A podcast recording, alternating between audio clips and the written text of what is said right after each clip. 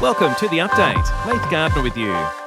Cyclone Gabrielle is now tracking towards New Zealand after passing west of Norfolk Island off the coast of Queensland. Trees have been knocked down and some residents on the island are without power after winds reached just over 100 k's an hour. Lead meteorologist Matthew Bass believes the territory has been largely spared. For Norfolk Island itself, some of the worst winds were probably just to the uh, the north of the island and probably have missed some of the um, uh, some of the peak wind gusts that were around the storm. Staying in Queensland, the hottest day of the year is expected with temperatures to hit 10 degrees above average. Severe weather warnings are in place for areas between Rockhampton and Bowen, where it's tipped to reach more than 40 degrees. Friends of a Melbourne man, one of three Australians who've perished in the earthquakes in Turkey, have described him as a funny and generous man. 69 year old Suat Bayram died while on holiday. Friend Rita telling Nine they're devastated. We're a really close community here.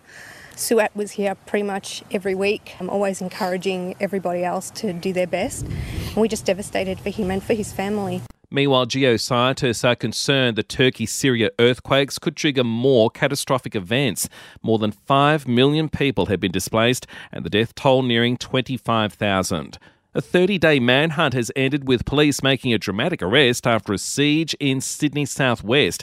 A 33 year old man is in custody after being accused of shooting his girlfriend and abandoning her at a hospital. And it's the 40th anniversary of the Ash Wednesday bushfires that claimed the lives of 47 people in Victoria and 28 in South Australia. To sport now, and it's brought to you by Ladbrokes Mates Mode, the better way to chat, share, and bet together. T's and C's apply, and remember, gamble responsibly. Call 1 800 858 858. The first test of the Indian Tour in Nagpur has fallen short of three days after a massive batting collapse in the Australian second innings.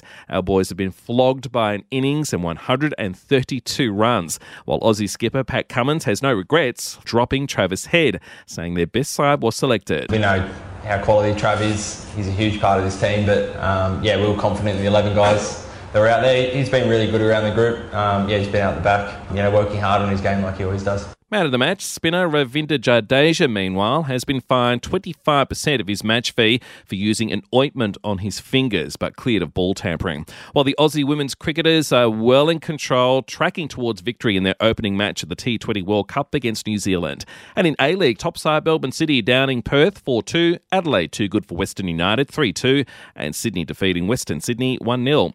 In entertainment news now, heads have turned at the Brit Awards with singer Sam Smith wearing an eye popping black latex balloon like outfit on the red carpet. It is something to behold, and the NFL Super Bowl is just hours away. Rihanna is the headline act for the halftime show.